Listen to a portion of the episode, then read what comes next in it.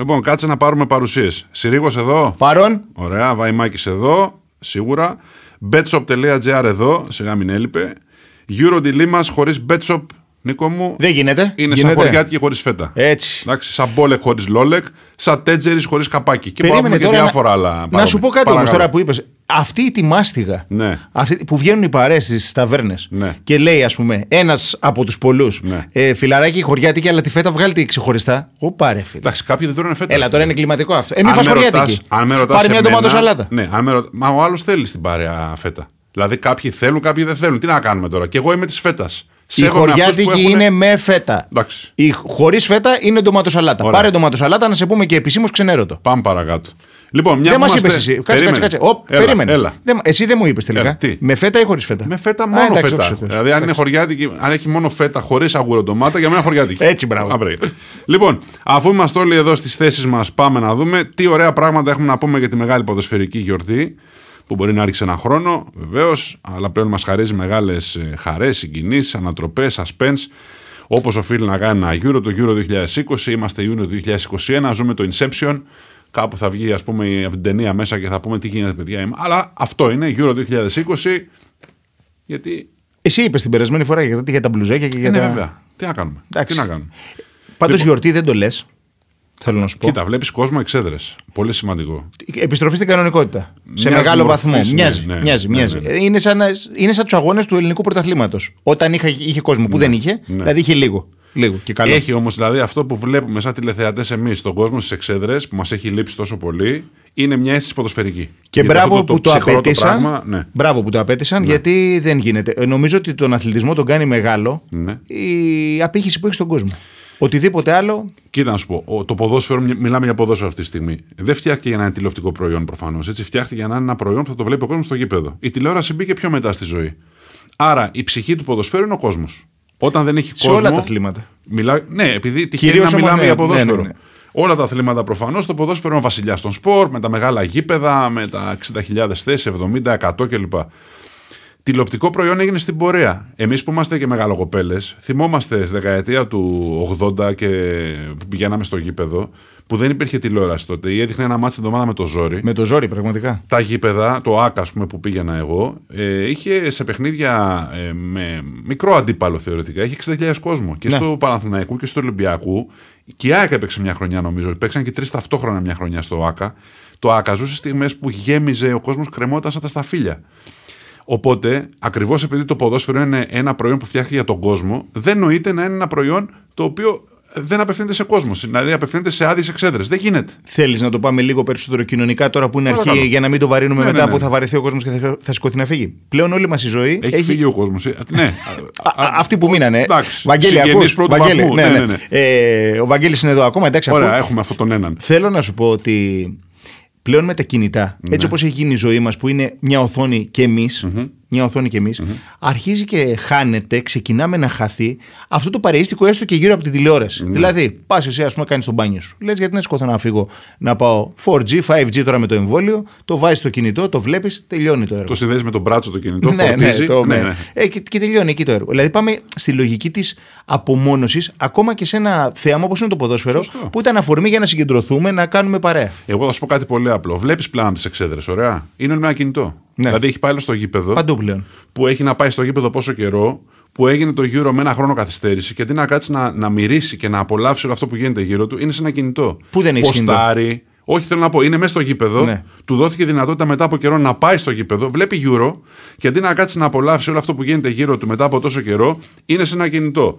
Ε, ποστάρι στο Instagram. Ε, μπαίνει στα site. Την ώρα του αγώνα. Τους βλέπεις δηλαδή. Κάνει πλάνα στις εξέδρες και είναι άλλο κειμένο στο κινητό. Βγάζει selfie. Παντού. Ε, δες το παιχνίδι, ρε. Φώναξε. Και το άλλο. Και το άλλο. Ε, ε, καρδούλα αυτή τώρα ο πανηγυρισμός. Oh. Έλεος, έλεος. Δηλαδή, πόσο φλωριά. Πόσο φλωριά. Εντάξει, και εμείς αντί να δείχνεις τα καλά μπαλίκια στον αντίπαλο, μου. να κατεβάζεις ένα σοτσάκι, να τα δείχνεις στον άλλο, να, να, να νιώσει ο άλλος τι τούκαμες. Τι, τι σούκαμα καρδιά, σούκαμα. Τι όλα είναι. Για την ο Γιακούπ Ο Γιακούπ και σούκαμα καρδιά εδώ πέρα. Τι να βρει. Ε, εντάξει, τα έχουμε ισοπεδώσει όλα. Λοιπόν, να σου πω τώρα, ε, πριν μπούμε στα διλήμματά μας. Επειδή θα πούμε εκεί, πρέπει να κάνουμε μια αναφορά πολύ συγκεκριμένη. Παρότι έχουν περάσει μέρες, δεν έχει σημασία. Είναι, είναι η στιγμή του Euro και η στιγμή της χρονιάς. Οι τακτικοί αγροατές, δηλαδή ο Βαγγέλης και κανένα δύο ακόμα που μας ακούνε, Θα θυμάστε ότι στις ομάδες που διαλέξαμε στην αρχή αυτού του podcast, ο κύριος Συρίγος διάλεξε τη Δανία. Ξέρω που το πας. Διάλεξε τη Δανία ο κύριος Συρίγος, γιατί έχει μάθει. Και είμαι περήφανος.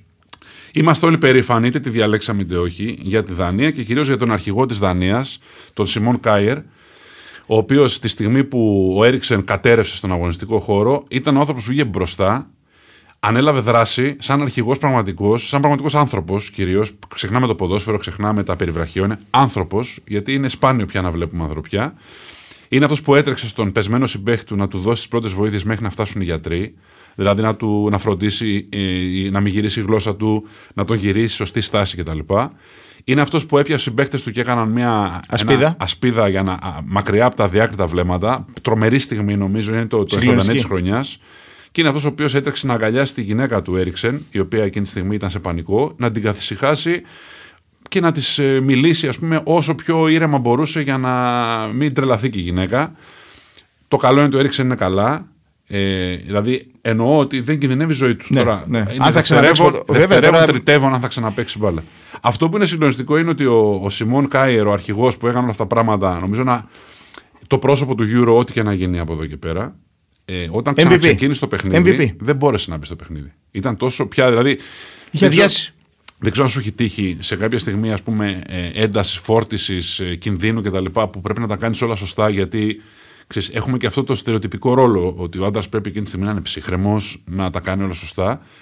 Όταν περάσει πια αυτή η κατάσταση επιφυλακής, είναι η στιγμή που καταραίεις. Δηλαδή, εκείνη τη στιγμή είσαι ο ψύχρεμος της υπόθεσης. Και το έχεις πάρει όλο πάνω σου που ναι, λέμε. Μου έχει συμβεί, γι' αυτό το λέω δηλαδή. Mm-hmm. Μου έχει συμβεί σε ιατρικό θέμα ότι το έχω πάρει όλο πάνω μου, έχω φανεί ψύχρεμος και μετά, όταν πια το πράγμα πήρε το δρόμο του, κατέρευσε. Έπεσα κάτω. Κοίταξε. Αυτό έπαθε ο άνθρωπος αυτός. Δηλαδή τα έκανε όλα εκείνη τη στιγμή και μετά κάποια στιγμή ε, άδειασε και. Ε, ε, αυτό που λέμε. Δεν είχε κουράγιο να περπατήσει, όχι να μπει να παίξει. Μπράβο του σε κάθε περίπτωση. Χρειαζόμαστε τέτοιους ήρωες. Χρειαζόμαστε εκατό τοις εκατό τέτοιους ήρωες στο, στο ποδόσφαιρο. Στη ζωή μας, στην κοινωνία. Ας μην πάρει ποτέ Euro, να μην πάρει ποτέ Mundial. Ας μην τον ήξερε μέχρι προχθές κανένας. Κανείς δεν τον ήξερε. Θέλω να πω, το ξέρανε οι φίλοι της Μίλαν και κάποιοι άνθρωποι παρακολουθούν ιταλικό ποδόσφαιρο, αλλά στην Ελλάδα δεν τον πολύ ξέραμε τον άνθρωπο. Τον μάθαμε όμως για τον τελείως σωστό λόγο. Ναι, γιατί ναι. είναι, είναι βασικό. Όπως και όλη την ομάδα, έτσι. Ναι, δηλαδή, οκ, ναι, ναι. okay, βγήκε αυτός μπροστά, ναι, ναι. αλλά όλη η ομάδα έχει λειτουργήσει άψογα, έχει λειτουργήσει συγκλονιστικά. Δηλαδή, η ασπίδα που έκαναν για μένα είναι η, είναι η εικόνα του αιώνα. Συμφωνώ. Γιατί προστατεύεις αυτόν που έχει πραγματικά ανάγκη από την κλειδαρότρυπα. Ακριβώς. Γιατί εμείς τι θέλαμε. Κλειδαρότρυπα εκείνη τη ναι, ναι. στιγμή. Να δούμε τον άλλο που ψυχοραγεί. Δυστυχώς... Άστο να δώσει την, τον αγώνα του για τη ζωή του ε, με αξιοπρέπεια. Χωρίς να, να, να, να υπάρχουν εικόνες που θα καταγράφει, θα το βλέπουν τα παιδιά του αύριο μεθαύριο, θα το βλέπει η γυναίκα του. Για ποιο λόγο να γίνει το λάθος. Δυστυχώς κάποιοι το βλέπανε με μια αγραία προσμονή να το βλέπουν αξιψυχά. Φοβάμαι. Δηλαδή είμαστε πια σε μια τέτοια κανιβαλιστική κοινωνία που φοβάμαι ότι αρκετός κόσμος που έβλεπε και λαχταρούσε να δει replay της κατάρρευσης και ένα κοντινό πλάνο του Έριξεν. Κάπου μέσα του με ένα διαστραμμένο τρόπο ε, ήθελε να τον δει να, να αφήνει τελευταία του πνοή. Γιατί ζούμε σε μια τέτοια κοινωνία, όχι στην Ελλάδα, μιλάω παγκοσμίως. Παγκοσμίως, ναι, διψάμε για αίμα. Ναι.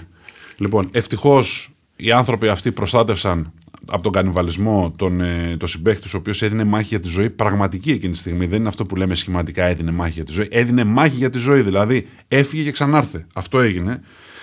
Ε, χαιρόμαστε που οι γιατροί ήταν καταρτισμένοι. Χαιρόμαστε πάρα πολύ που υπήρχε απεινιδωτή στο γήπεδο και αυτό που έγινε δείχνει και την χρησιμότητα να... ναι, του να υπάρχει. Τι γίνεται στο στην Ελλάδα. Τι γίνεται στην Ελλάδα, γιατί είναι σημαντικό. Σκέψου πόσες φορές έχεις μπει στον κίνδυνο, αν είσαι ερασιτέχνης, ποδοσφαιριστής αλλά και επαγγελματίας, να μην έχεις να αντιδράσεις, να σώσεις τη ζωή ενός ανθρώπου, επειδή δεν σου δίνουν τα κατάλληλα ναι. μέσα. Είναι τραγικό έτσι. Είναι τραγικό. Είναι τραγικό. Δηλαδή, λέμε τα παιδιά να τα σπρώξουμε στον αθλητισμό, ναι. να πάνε να αθληθούν, να ζήσουν μια καλύτερη ζωή, αλλά μπορεί και να πεθάνουν στο γήπεδο, ναι. γιατί δεν θα μπορέσει κάποιος να τους βοηθήσει να σώσουν τη ζωή τους. Ναι. Είναι συγκλονιστικό. Μη... Επίσης, θέλω να σου πω παρακαλώ. Και το Euro αυτό ναι. περνάει στην ιστορία. Το έγραψα στο, στο Facebook και στο Instagram, στα social media που γίνεται όλο το παιχνίδι. Ναι. Γιατί είδαμε για πρώτη φορά έναν ποδοσφαιριστή να τριπλάρει το χάρο. Ναι. Είναι τρομερό. Είναι Ομαντικά. Η μεγαλύτερη τρίπλα. Περνάει και τις τρίπλες που έκανε ο Μαραντόνα το καιρό εκείνο το ογδόντα έξι, που μου πέρασε όλη την Αγγλία σου. Ναι. Mm? Καλά πήγατε. Και κερδίσαμε. Τσούκου τσούκου, κερδίσαμε. Τσούκου, ένα γκολάκι. Ενώ στις πρεμιέρες συνήθως τα κάνουμε θάλασσα. Fish and chips στις πρεμιέρες. Αυτή η πρεμιέρα κερδίσαμε με το φτωχό αλλά τίμιο ένα μηδέν που δίνει τρεις βαθμούς. Προχωράμε δυνατά. Ε, είχαμε, είχαμε ωραία παιχνίδια, κυρίως το παιχνίδι της ε, Κυριακής. Ολλανδία-Ουκρανία. Ολλανδία-Ουκρανία. Ήταν το δεύτερο ημίχρονο, ειδικά με τα πέντε γκολ. Πρόσεξε, λες για το δεύτερο ημίχρονο ότι μπήκαν ε, τα πέντε γκολ. Αλλά και το πρώτο ήταν καταιγιστικός ο ρυθμός. Απλά λέω γιατί ξέρεις, το γκολ είναι όλο το ζουμί του ποδοσφαίρου. Δηλαδή, άμα έχεις ένα χορταστικό μηδέν μηδέν, λες. Α, ωραία. Άμα δεν πήγε κανένα γκολ, τι κάνουμε τώρα. Ποιο είναι το μηδέν μηδέν που θυμάσαι? Χορταστικό. Πολλά μου. Θυμάσαι κανένα? Πολλά έχουν υπάρξει μηδέν μηδέν που έχουν φάσεις. Απλά δεν μπαίνει γκολ. Όχι, δεν θυμάμαι τώρα. Άμα κάτσω και το ψάξω. Δεν θυμάμαι ούτε εγώ. Ναι. Γι' αυτό ήθελα να που λέμε, ξέρεις. Το... Τελικά έχεις δίκιο. Είναι... Η πεμπτουσία του, του ποδοσφαίρου είναι να μπει το τεμάχιο. Ναι. Λοιπόν, λέγοντας για Euro και επειδή μιλάμε για Euro, ένα από τα διλήμματα που μπορεί να έχει ο κόσμος είναι Euro ή Mundial από την πλευρά των φιλάθλων. Ναι.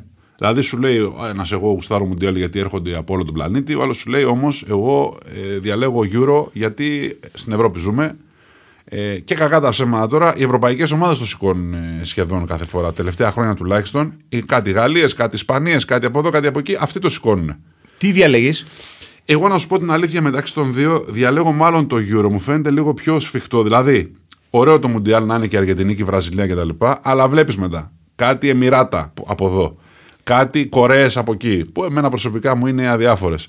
Κάτι χώρες που είναι σάκι του box και πάνε εκεί πέρα και τρώνε πέντε γκολ. Ε, περνάει καμιά Σαουδική Αραβία. Έρχεται. Εγώ προτιμώ να βλέπω αυτούς. Πώς είναι η διαφήμιση της Λωρίνης? Αυτή ξέρεις, αυτήν εμπιστεύεσαι. Βλέπεις χώρες που ξέρεις και εμπιστεύεσαι. Τους βλέπεις τους παίκτες και είναι εδώ.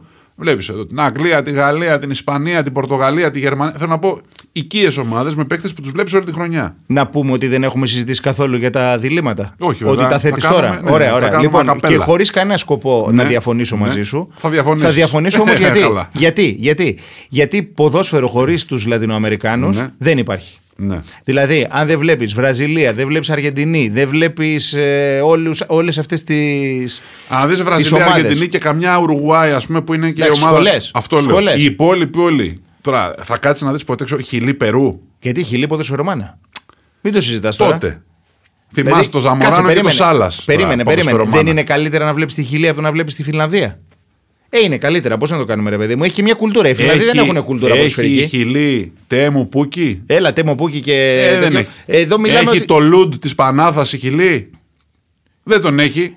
Άμα το θέτεις έτσι. έτσι αν έχει παίχτες της Πανάθας και ή του Ολυμπιακού ή της ΑΕΚ, να το βάλουμε. Αλλά είναι όμως. Έχουν μια κουλτούρα ποδοσφαιρική όλοι αυτοί οι λαοί, ρε παιδί μου. Το ομορφαίνουν το ποδοσφαιρό. Ναι. Όπως και να το κάνεις. Οπότε παίρνω Μουντιάλ. Πάρε Μουντιάλ, εγώ θα πάρω Euro. Και για ό,τι συμβαίνει στις εξέδρες. Πάρε Μουντιάλ. Έχει πε... ποικιλία. Θα έχει να διαλέξεις, ρε παιδί μου. Θα περιμένεις ενάμιση χρόνο ακόμα για το Μουντιάλ, πόσο είναι για να πάμε στο Κατάρ χειμωνιάτικα. Oh, άλλη κουβέντα αυτή, oh. άλλη κουβέντα αυτή. Και άλλη κουβέντα για τους παίχτες αυτή. Γιατί μία από τις κουβέντες που γίνεται τώρα με αφορμή αυτό που συνέβη στον Έριξεν είναι τα πάρα πολλά συνεχόμενα παιχνίδια τα οποία έχουν φτάσει στους ποδοσφαιριστές στα όρια τους. Είναι ναι, μια ναι. κουβέντα που γίνεται. Γιατί προφανώς το τι συνέβη στον άνθρωπο αυτό, έναν άνθρωπο που είναι επαγγελματίας, που γυμνάζεται, που περνάει εξετάσεις κτλ., θα το μάθουμε κάποια στιγμή να είναι καλά ο άνθρωπος και θα βγει. Αλλά η καταπώνηση που υφίστανται όλοι οι ποδοσφαιριστές που παίζουν σε αυτό το επίπεδο και παίζουν πενήντα, εξήντα, εβδομήντα μάτς σεζόν είναι μια κουβέντα η οποία έχει ξεκινήσει εδώ και καιρό. Την έχει κάνει ο σύνδεσμος των ποδοσφαιριστών. Ε, φωνάζει, προειδοποιεί και φτάσαμε στο σημείο να δούμε έναν άνθρωπο να καταρρέει. Έναν ακόμα. Ναι, έναν ακόμα. Έναν ακόμα, ο οποίος τη γλίτωσε ευτυχώς, γιατί έχουν υπάρξει περιπτώσεις στο γήπεδο πριν από χρόνια που δεν τα κατάφεραν οι παίχτες. Θυμίζω ο Φοέ, ο Φεχέρι είναι παίχτες οι οποίοι ξεψύχησαν στο γήπεδο.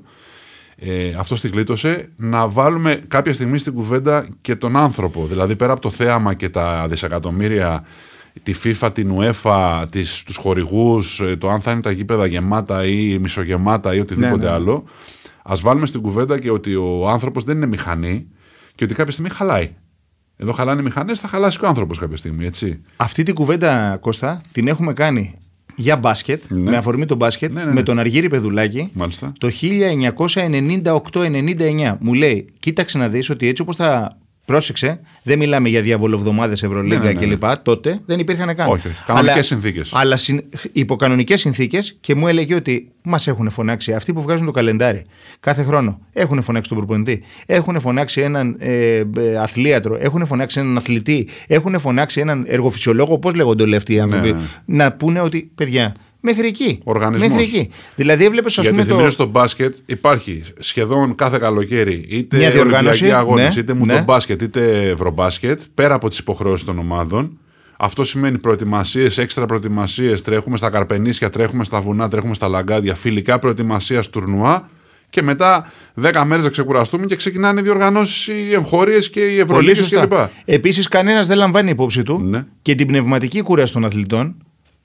οι σωστό. Οποίοι κάποια στιγμή πρέπει να διψάσουν για ποδόσφαιρο, να το, για να γουστάρουν ότι σωστό, παίζουν. Σωστό, σωστό. Και δεν το, δεν το λαμβάνει κάτι. Βγάλει τη σωματική κούραση. Γιατί θα σου πει κάποιος, ρε φίλε, και αυτός που ανεβαίνει, ανεβάζει αμοχάλικο κάθε μέρα στην οικοδομή δεν κουράζεται. Περισσότερο κουράζεται αυτός ή ο ποδοσφαιριστής. Προφανώς ο οικοδόμος. Ναι. Αλλά ο οικοδόμος δεν τον πληρώνεις για να κάνει καλλιτεχνίες. Τον πληρώνει για να ανεβάζει αμοχάλικο στη, στην ταράτσα. Εγώ έχω μια πολύ συγμένη θεωρία και την έχω πάρα πολλά χρόνια. Ότι το ποδόσφαιρο είναι παιχνίδι. Ωραία, είναι παιχνίδι. Πρώτα απ' όλα. Άρα πρέπει πρώτα για να χαρώ εγώ που το βλέπω να το χαίρεται αυτός που παίζει. Προφανώς. Για να χαρεί αυτός που παίζει, όταν παίζει εξήντα πέντε μάτς σεζόν, κάποια στιγμή δεν θα χαίρεται. Θα, θα το κάνει χαίρεται. Λίγο μηχανικά. Αγκαρία. Θα το κάνει λίγο κομπιουτερίστικα. Και μην μη λέμε τώρα ότι πληρώνονται και πόσα εκατομμύρια παίρνουν. Την ψυχή δεν μπορεί να την αγοράσει κανένας, ούτε μπορεί ούτε να την κάνει να χαρεί. Έτσι, μπράβο. Δηλαδή αυτός για να μπορεί λίγο να χαίρεται με αυτό που κάνει, να μπαίνει μέσα και να λέει: όχι, ωραία, πάμε, πάμε, πάμε παίξουμε να τελειώνουμε. Γιατί πια είναι το εξηκοστό παιχνίδι της σεζόν και τα πόδια μου δεν με βαστάνε. Θέλω να πάω διακοπές. Πρέπει κάποια στιγμή και αυτός να έχει την όρεξη να. Να διατηρεί πολύ την όρεξή του για να... γιατί είναι παιχνίδι. Πολύ δηλαδή, αυτοί οι άνθρωποι ξεκίνησαν να παίζουν κάποια στιγμή με άλλα πιτσιρίκια στα οκτώ τους, στα δέκα τους, στα δώδεκα ως παιχνίδι. Και πήγαν σε μια ομάδα, σε μια ακαδημία ή παίζαν σε μια αλάνα ναι, ναι. ή παίζαν, ξέρω εγώ, σε ένα πάρκο. Έτσι, γιατί δεν ξεκίνησαν όλοι από ακαδημίες του Άγιαξ και της ε, Μασία. Καλά, εντάξει, ειδικά οι Βραζιλιάνοι και αυτό οι Λατινοαμερικάνοι. Δύο πέτρες από τη μία, ναι. δύο πέτρες από την άλλη. Ξυπόλητη σε μια φαβέλα. Ο χοντρός τέρμα. Ναι, ναι, ναι. Ε? Και αυτός που έχει την μπάλα σεντερφόρ. Το βίσμα.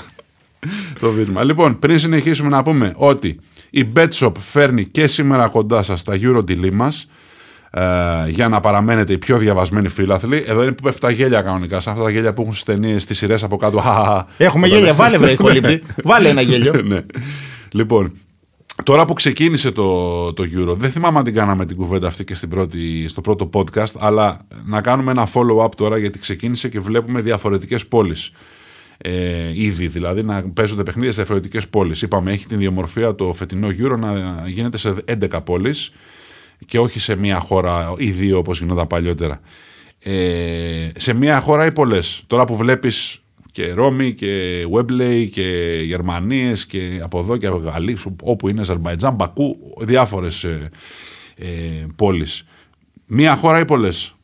Δεν το είπαμε την προηγούμενη φορά. Ναι, ρε παιδί μου, τώρα που το βλέπουμε να γίνεται. Εγώ διαλέγω πάλι πολλές. Εσύ θα διαλέξεις μία. Ε, τι να κάνουμε δηλαδή. Είναι ωραία αυτό το συμφωνώ, μοσαϊκό το λαών πολιτισμών και λοιπά. Είναι ωραία. Δεν είναι ωραία για την τσέπη του φιλάθλου. Ξε, πέρα από την τσέπη του φιλάθλου, εγώ το πήγα και παρακάτω. Ξέρεις τι μου φταίει περισσότερο στο πολλές. Ότι κάποιοι παίζουν εντός έδρας, φίλε. Εντάξει, γιατί δεν γίνεται και. Γίνεται με μία χώρα. Μία παίζει εντός έδρας συνήθως όταν γίνεται ένα Euro, ένα Μουντιάλ. Μία, άντε δύο να είναι, ξέρω εγώ, που λέμε Ιαπωνία, Νότια Κορέα, δύο χώρες. Οι υπόλοιποι όλοι παίζουν εκτός έδρας. Εντάξει, τώρα... Εδώ βλέπεις. Οι Ιταλοί παίζουν στο σπίτι τους. Ναι. Οι Γερμανοί παίζουν στο σπίτι τους. Οι Ολλανδοί παίζουν στο σπίτι τους, στον Όμιλο. Άρα οι, οι αντίπαλοι τους. Παρακαλώ, παρακαλώ. Στο Ιταλία-Τουρκία άκουγες περισσότερο τους Τούρκους ή τους Ιταλούς? Τους Ιταλούς.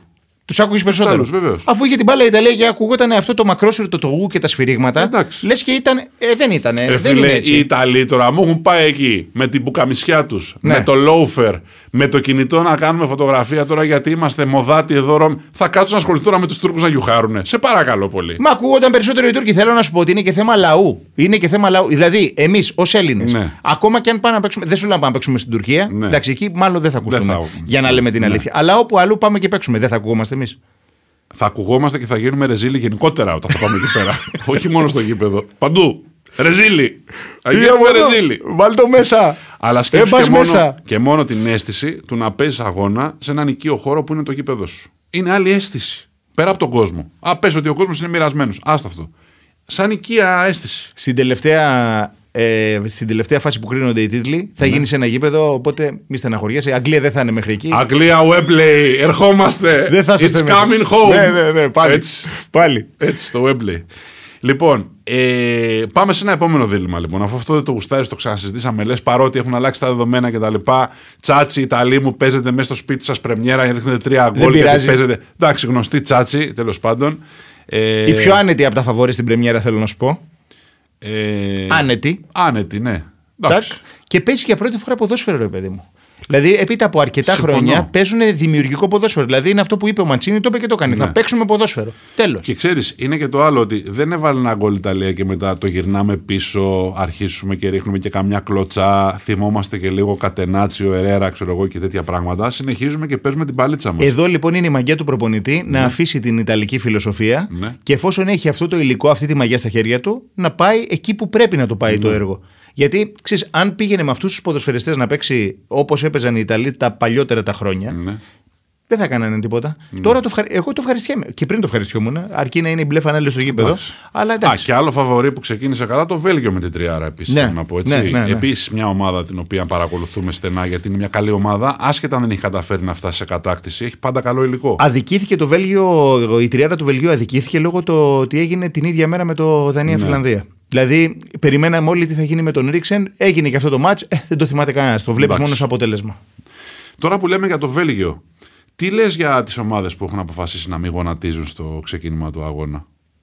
Όπως είναι δικαίωμα του καθενός να γονατίζει, έτσι Συμφωνώ είναι και απόλυτα. δικαίωμα του καθενός να μην γονατίσει. Συμφωνώ απόλυτα, γιατί το έχουμε φτάσει, έχουμε φτάσει να ποινικοποιήσουμε το ποιος γονατίζει και ποιος όχι. Λες και είναι κάποιος κανόνας του ποδοσφαίρου, ξέρω εγώ, σαν το χέρι μέσα στην περιοχή και πρέπει όλοι να κάνουν το ίδιο. Επίσης, ότι γίνεται μόδα, κατά την άποψή μου, χάνει, χάνει το νόημά του. Δηλαδή, εντάξει, έγινε εκείνη την εποχή που έγινε. Ναι. Δεν νομίζω πλέον ότι υπάρχουν και τόσα περιστατικά βίας για να το κάνουμε σε κάθε αγώνα να Καλά, περάσουμε αυτό το μήνυμα. Ναι, και πρέπει να όχι, το λύσουμε. Όμως δεν είναι και μάστιγα. Εντάξει. Δηλαδή, θέλω να σου πω ότι. Εγώ, εγώ θα μείνω σε αυτό που λες πάντως. Εγώ συμφωνώ απόλυτα ότι όποιος νιώθει ότι θέλει να το κάνει. Δηλαδή, δεν υπάρχει λόγος ούτε να γιουχάρουμε την Κροατία γιατί δεν γονατίζει. Ούτε να λέμε, α, σας έβαλε γκολ μαύρος, είδατε τι πάθατε, ή σας έβαλε γκολ, ξέρω εγώ, οι αντίπαλοι του Βελγίου στο, στο βάλο Λουκάκου, είδατε τι πάθατε. Ναι, δεν ναι. είναι κάποιο θεϊκό σημάδι να σου βάλει γκολ μαύρος ποδοσφαιριστής επειδή δεν γονάτισες. Ούτε υπάρχει καμιά υποχρέωση στις ομάδες να το κάνουν αυτό. Ούτε δείχνει και κάτι όταν δεν γονάτιζε. Δηλαδή ναι. δεν πάει να πει ότι σε... Ούτε πρέπει να γιουχάρει το γήπεδο την ομάδα που δεν γονάτισε, από τη στιγμή που έτσι θεωρούν οι παίκτες. Αν τώρα αυτός που δεν γονάτισε πάει και βρίσει έναν, έναν αντίπαλό του με ρατσιστικό χαρακτηρισμό, αυτό είναι μια άλλη κουβέντα. Θέλω να πω ότι μην τα μπλέκουμε τα πράγματα. Δεν σημαίνει ότι αυτός που δεν γονάτιζε είναι σίγουρα ρατσιστής ή αυτός που γονατίζει ότι σίγουρα στην καριέρα του ποτέ δεν έχει κάνει κάτι ή ποτέ δεν θα κάνει κάτι. Ναι, ναι. Γιατί ε, δίνουμε πολύ σημασία στο φαίνεστε, νομίζω, και χάνουμε λίγο την ουσία. Χάνεται το νόημα της κίνησης. Γιατί έγινε όντως μια. Ε, έχει μια μαζικότητα η κίνηση ναι. αυτή στην αρχή, η αντίδραση. Ναι. Πέρασε το μήνυμά της. Ναι. Τώρα, όσο το συνεχίζεις, νομίζω ότι πας να το κάνεις μόδα και είναι αυτό που σου λέω. Ότι στο τέλος θα, θα συνηθίσουμε την εικόνα να γονατίζει κάποιος και δεν θα καταλαβαίνεις γιατί γίνεται. Εγώ έχω ή... μια άλλη θεωρία ανοίγω. Ε, επειδή και τα, τα σποτάκια κατά του ρατσισμού υπάρχουν πάρα πολλά χρόνια στα γήπεδα και ναι. στη, στη διοργανώση της FIFA και της UEFA. Τα say no to racism κλπ. Που βγαίνουν οι ποδοσφαιριστές και λένε say no to racism. Ωραία είναι αυτά τα καλά λόγια και τα ευχολόγια και το να βγάζεις ποδοσφαιριστές όλων των εθνικοτήτων και να μιλάνε γι' αυτό. Μέχρι ενός σημείου. Αν δεν πάρεις μέτρα συγκεκριμένα, συγκεκριμένα μέτρα, δηλαδή γίνεται κάτι στο γήπεδο, σηκωνόμαστε και φεύγουμε όλοι. Πολύ σωστό. Δηλαδή, Πολύ σωστό. Και, δυναμικές κινήσεις. Όχι μόνο η, ο παίχτης, ο μαύρος παίχτης, τον οποίο έκαναν τον ήχο της μαϊμούς από την εξέδρα, αλλά και οι συμπαίχτες του και οι αντίπαλοι. Φεύγουμε. Φεύγουμε μέχρι να γίνει κάτι. Το να λέμε say no to racism και να γονατίζουμε, ωραία είναι σαν συμβολισμός, δεν λύνει το πρόβλημα. Αν δεν πονέσει αυτός που το έκανε, η ομάδα του. Η ομάδα δηλαδή, ναι, αν ένας ποδοσφαιριστής είπε κάτι, πρέπει αυτός ο ποδοσφαιριστής να μην ξαναπαίξει μπάλα δύο χρόνια. Αυτόματα εδώ δημιουργείται λοιπόν μια αντίδραση. Ναι. Προ, προκαλείς μια αντίδραση με αυτό που λες. Ναι. Και ποια είναι η αντίδραση? Είναι σε ένα γήπεδο εξήντα χιλιάδες κόσμου. Ναι. Okay? Με τις κανονικές συνθήκες ναι, λέμε. Ναι. Ωραία. Και είναι εκατό λοιπόν ανόητοι, μπούφοι, ε, πρωτόγονοι, ε, ό,τι, ό,τι ναι, χαρακτηρισμό ναι. θέλεις μέσα θα πέσεις, ε, που κάνουν ρατσιστική επίθεση σε έναν ποδοσφαιριστή. Ναι. Οι άλλοι πενήντα εννέα χιλιάδες εννιακόσιοι που είναι μέσα εκεί. Τι φταίνε. Τι φταίνε. Θα στο πω που ανάποδα. Έχουν πληρώσει το ειστήριό τους. Θα στο πω ανάποδα. Τι στο να ίδιο, κάνουν, να στο ίδιο ναι. γήπεδο είναι ένας που mm. πετάει ένα αντικείμενο και χτυπάει ένα ποδοσφαιριστή. Τι φταίνε όλοι οι υπόλοιποι? Δεν θα τιμωρηθεί η έδρα και η ομάδα. Προφανώς. Προφανώς θα τιμωρηθεί, αλλά. Ας τους απομονώσουμε λοιπόν αυτή αναμετάξη. Ή ας τους πετάξουμε έξω από τα γήπεδα. Ναι, ή ας τους απομονώσουμε αναμετάξη μας. Δηλαδή, οι ίδιοι οπαδοί να απομονώσουμε τον βλάκα που θα μου στερήσει εμένα το γήπεδο γιατί πετάει ένα αντικείμενο σε έναν αντίπαλο. Ναι. Γιατί θα σου στερήσει από μένα. Θα κάνει κακό στην ομάδα που αγαπάω. Θα φέρει τιμωρία, θα φέρει αφαίρεση βαθμών, θα φέρει πολλά πράγματα. Ας προστατέψουμε και οι ίδιοι σε ένα βαθμό με τον διπλανό μας αυτό που αγαπάμε, αν αγαπάμε το ποδόσφαιρο και δεν αγαπάμε το χαβαλέ και τον μπάχαλο. Έτσι, ξεκινάμε το γεγονός ότι αγαπάμε όλο το ποδόσφαιρο. Είναι πολύ πιο. Είναι μεγάλη κουβέντα. Είναι πολύ μεγάλη κουβέντα είναι. Και θέλω να σου πω ότι δυστυχώς το, το, το, τα γήπεδα έχουν εξελιχθεί. Παντού, ναι. σε όλο τον πλανήτη, με το που περνάς την πόρτα του γηπέδου, τη θύρα του γηπέδου και μπαίνεις μέσα, είναι σαν να, είναι, να είσαι ελεύθερος, να νιώσεις, νιώθεις ελεύθερος να βγάλεις τα χειρότερα σου ένστικτα και τη χειρότερη διαφωνώ, σου συμπεριφορά. Διαφωνώ για τα γήπεδα όλου του κόσμου. Δεν ξέρω αν έχεις πάει σε παιχνίδι σε κάποια άλλη χώρα. Αν έχει τύχει να πας σε κάποιο παιχνίδι, να παρακολουθείς παιχνίδι εκτός Ελλάδος. Όχι, δεν έχω παρακολουθήσει. Επειδή ποτέ. Έχει τύχει να πάω δύο-τρεις φορές. είναι μια τελείως διαφορετική κατάσταση. Ας πούμε στο Old Trafford που έχει τύχει να πάω. Δεν υπάρχει περίπτωση να κάνεις έτσι και να ανέβεις πάνω σε ένα κάθισμα. Θα έρθουν οι φροντιστές και θα σου πούνε να κατέβεις και την δεύτερη φορά θα σε βγάλουν έξω. Χωρίς να υπάρχει αστυνομία εκεί.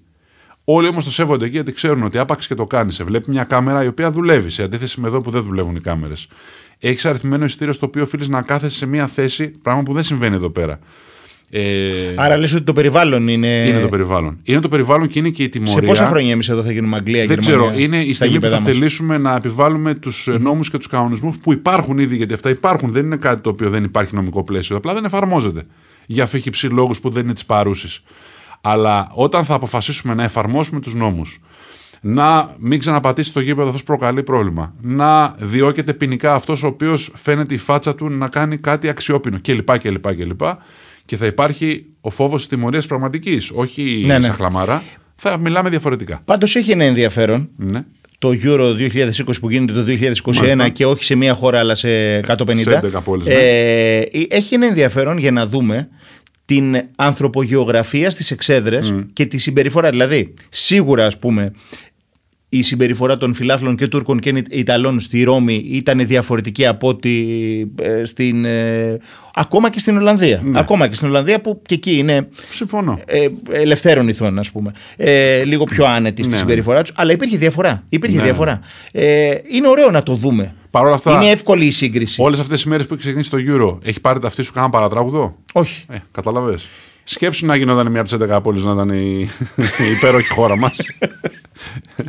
Αθήνα, Θεσσαλονίκη, οπουδήποτε. Κάποιος θα βρισκόταν, παιδί μου, στο δρόμο, έξω από το γήπεδο, ξέρω εγώ, από εδώ, από εκεί. Να παίζει, ξέρω εγώ, στη, στο Φιλαδούς δερνούμε. Ναι. Να παίζει στο ΆΚΑ, ας πούμε, Ιταλία, Τουρκία. Η πρεμιέρα, λέμε τώρα, να γινόταν στο ΆΚΑ. Εντάξει. Φέρτο στο μυαλό σου Τούρκοι φίλαθλοι οι οποίοι πηγαίνουν στο γήπεδο και μπουμπούκια που τους παίρνουν να παίξουν. Δεν λέω τίποτα άλλο. Έχει και χειρότερο, θέλω να σου πω. Για πες. Θεσσαλονίκη ναι. να έπαιζε η Βόρεια Μακεδονία. Α. Καλησπέρα και καλή βραδιά.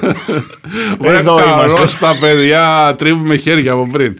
Γι' αυτό σου λέω, είναι άλλο πράγμα. Λοιπόν, πάμε στο, σε ένα επόμενο έτσι, ευρωπαϊκό δίλημμα, το οποίο έχουμε εδώ πέρα κυκλώσει. Προτιμάς ποδοσφαιριστές που βάζουν πολλά γκολ ή ποδοσφαιριστές που κάνουν ωραίες τρίπλες, ποικιλίες, τούνελ, ποδιές, αυτό που χαρίζει τον κόσμο, ας πούμε, συγκινηστή? Τι από τα δύο προτιμάμε? Γκολ μπορεί να βάλουν όλοι. Ναι. Να κάνουν τα κόλπα αυτά που κάνει ο Ρονάλντο, αυτά ο ένα, ο άλλο, τόσοι ποδοσφαιριστές, οι αρτίστες που λέμε ναι. του ποδοσφαίρου, δεν μπορούν πολύ. Οπότε θα διαλέξω αυτούς που κάνουν τρίπλες, ποδιές, τα κόλπα αυτά. Ξέρεις τι, δυστυχώς τελευταία χρόνια έχει αρχίσει να, να εξαφανίζεται η τρίπλα από το. Δηλαδή το ένας με έναν που λέμε αυτό, ναι. ο παίκτης που κάνει τρίπλες. Και στο μπάσκετ θέλω να σου πω, ε. να το λέμε γι' αυτό. Και στο μπάσκετ. Αυτός ο οποίος. Ναι, έχει, ναι. Ναι, ναι, ναι, πάμε σε βιομηχανοποιημένο ναι, ναι. Ε, άθλημα. Ναι. Πάντως για το ποδόσφαιρο η αλήθεια είναι ότι αυτός που λέμε ο αρτίστας, ο τύπος που θα πάει και θα περάσει δύο και θα κάνει μια ποικιλία, έχει, είναι είδος προς εξαφάνιση από το, από το ποδόσφαιρο γενικότερα. Δεν τους αφήνουν προπονητές δηλαδή. Ναι, με το που ναι. βλέπουν κάποιον να κάνει κορδελάκια, του λένε όπα, τι κάνεις εκεί τώρα? Είπαμε το σύστημα θα ακολουθήσεις. Τρία βήματα, σαν να είναι ξέρεις, χορός ποντιακός. Δύο βήματα από εδώ, το πόδι πάνω, έτσι από Τράβα εδώ. Τράβα τους παίχτες πάνω σου να δώσεις ναι, την μπάλα ναι, εκεί, ναι, μην ναι. κάνεις το. Μα ο άλλος θα πάει στο γήπεδο και να δει το κάτι παραπάνω. Ναι. Και εκεί είναι η μαγιά του προπονητή. Να πει ότι ξέρεις κάτι, μπράβο που το έκανες, το είδαμε, το ευχαριστηθήκαμε. Ναι. Ε, μην το ξανακάνεις όμως τώρα, να βοηθήσεις τους συμπαίκτες. Δηλαδή είναι η λεπτή αυτή η γραμμή που δεν πρέπει να την ξεπεράσει, να, να γίνει ατομισμός η καλή ενέργεια. Ναι. Απ' την άλλη μεριά, και χωρίς να θέλω να διαφωνήσω μαζί σου για τη διαφωνία, εγώ θα πω ακριβώς επειδή πια δυστυχώς δεν βλέπουμε τρίπλες πολλές στο γήπεδο και ποικιλίες κτλ. Δηλαδή έχουν μείνει κάτι ελάχιστοι που τα κάνουν αυτά. Ξέρεις, μπα, κάνει ο Μέσι, ας πούμε. Ο Μέσι, ναι, ναι.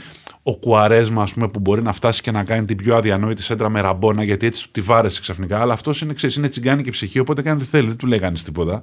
Και αυτό έχει φτάσει πια, κοντεύει στην ηλικία μας πλέον λόγος. Δηλαδή, κολλάει τελευταία ένσημα. Και πέντε έξι ακόμα που μπορεί να κάνουν τέτοια πράγματα. Όλοι οι υπόλοιποι δυστυχώς είναι σε ένα καλό ποδοσφαιρικό και πάνε εκεί. Οπότε εγώ θα, θα διαλέξω αυτό που βάζει με συνέπεια την μπάλα στο πλεκτό, γιατί είναι αυτό που λέμε ότι η πεμπτουσία του ποδοσφαίρου είναι το γκολ, να μπει κανένα γκολ να κερδίσουμε κτλ. Απολαμβάνω πάρα πολύ τους παίκτες οι οποίοι με συνέπεια, όχι ξέρεις, σαν βροχές, ας πούμε το καλοκαίρι μπορεί να πέσει μια βροχή, με συνέπεια πάνε και φορτώνουν τα δίχτυα με απλό τρόπο, με μια κεφαλιά, με ένα σουτάκι, με ένα πλασεδάκι.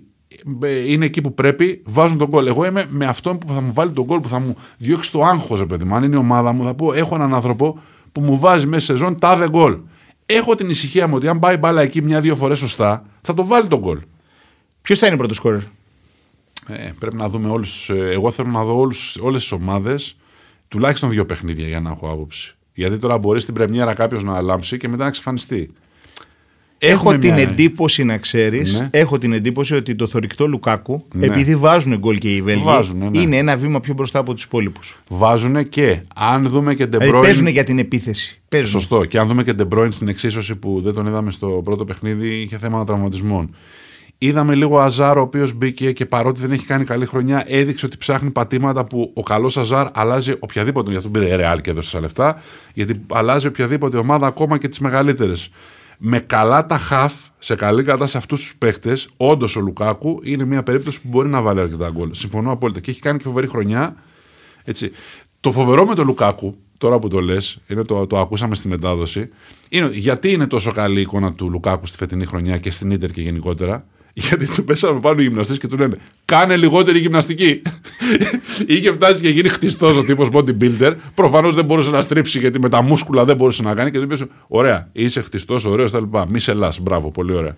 Κάνε λιγότερη γυμναστική να μπορεί να στρίβεις. Μα και αυτό, ρε παιδί μου, με τη γυμναστική τώρα πια και στους ποδοσφαιριστές. Δηλαδή θέλουν να γίνουν όλοι σφίχτες. Είναι τρομερό. Όχι, δεν είναι θέμα σφιχτισμού. Εντάξει. Το, πάει βοηθάει και, πάει να και στέκονται, στη... να ναι, στέκονται ναι, ναι, και στα τζαζαρίσματα πάει... και να τον έχουν το ξύλο. Αλλά τώρα το γυμναστή του, ο Λουκάκου, δεν πρέπει να τον απολύσει. Όχι, δηλαδή, τον πήρανε, αρχηγό, να πήρανε το... γυμναστή, ο οποίος έχει Ω, ένα σημείο γυμναστή, με τον οποίο είναι στο συμβόλαιό του, όπου πηγαίνει να έχει και αυτό το γυμναστή. Γιατί προφανώς είναι αυτός που τον βοήθησε να αλλάξει το σώμα του, να αντέχει το ξύλο, αλλά χωρίς να γίνει πολύ μονοκόμματος. Ε, να μπορεί να έχει ταχύτητα, ταχύτητα και ταχυδύναμη που είναι βασικό πράγμα mm-hmm. για τον θετικό. Αυτό το ξεπέταγμα που θα κάνεις, αυτό η το, έκρηξη, το, το μισό δευτερόλεπτο ή το δέκατο, το οποίο θα φύγεις πιο το γρήγορα. Το οποίο το στερήθηκε το προηγούμενο διάστημα. Προφανώς δεν μπορεί ναι. να, να σηκώσει τα κιλά, και ακόμα και είναι εντελώς μυϊκός όγκος τα κιλά ναι. και δεν έχει λίπος. Αλλά ρε φίλε, χάνεις την έκρηξη. Ναι. Όπως και να το κάνεις, δεν είσαι. Πάντως τον είδαμε τώρα στο παιχνίδι του Βελγίου με τον γκολ που πέτυχε, ότι είχε αυτή την έκρηξη να μπορέσει ναι. να φύγει με τον αμυντικό, να τον περάσει αυτό το μισό βήμα που χρειάστηκε για να τελειώσει τη φάση. Μας έκανε σοφότερος, Κώστα μου, δεν το ξέρω αυτό. Είδες. Ότι άλλαξε να πω. Γι' αυτό, θα έρθουμε, γι' αυτό θα έρθουμε και τρίτη φορά εδώ πέρα και τι θα έρθουμε και άλλες φορές. Να σταματήσουμε. Ε, πόσα έχουμε ακόμα διλήμματα. Φωνάζει. Τελειώσαμε. Τελειώσαμε. Τελειώσαμε. Τελειώσαμε και μείναμε μονάχοι. Ε, Έφυγε μονάχοι. Και ο Βαγγέλης. Ο Βαγγέλης, πριν φύγει ο Βαγγέλης, να του πούμε να ευχαριστήσουμε τον Βαγγέλη και όλους τους υπόλοιπους που μείνατε παρέα μας όλη αυτή την ώρα. Κυρίως να ευχαριστήσουμε την Betshop.gr, που έχει χιούμορ, αν μη τι άλλο, για να είναι εδώ παρέα με εμάς. Έχει χιούμορ, παιδί μου. Διαστραμμένη αίσθηση του χιούμορ, περίεργη. Πώς τους ήρθε αυτό τον ανθρώπο, ρε παιδί μου? Είχαν έμπνευση, σου λέει, ρε παιδί μου. Πάμε καλά, θα πάει καλά αυτό. Πήγε καλά. Ναι. Λοιπόν, οπότε η betshop.gr είναι εδώ για να χορηγήσει αυτό το podcast, βοηθειά της. Ε, εμείς τα λέμε στην επόμενη εκπομπή, γιατί όσο περνάει το Euro γινόμαστε σοφότεροι, καλύτεροι ε, και εμείς ακόμα, όχι εμείς, όχι ιδιαίτερα, αλλά τέλος πάντων το Euro γίνεται καλύτερο, προσπαθούμε και εμείς να ακολουθήσουμε, έτσι, και τα λέμε στην επόμενη εκπομπή. Να είσαι καλά. Χαίρετε.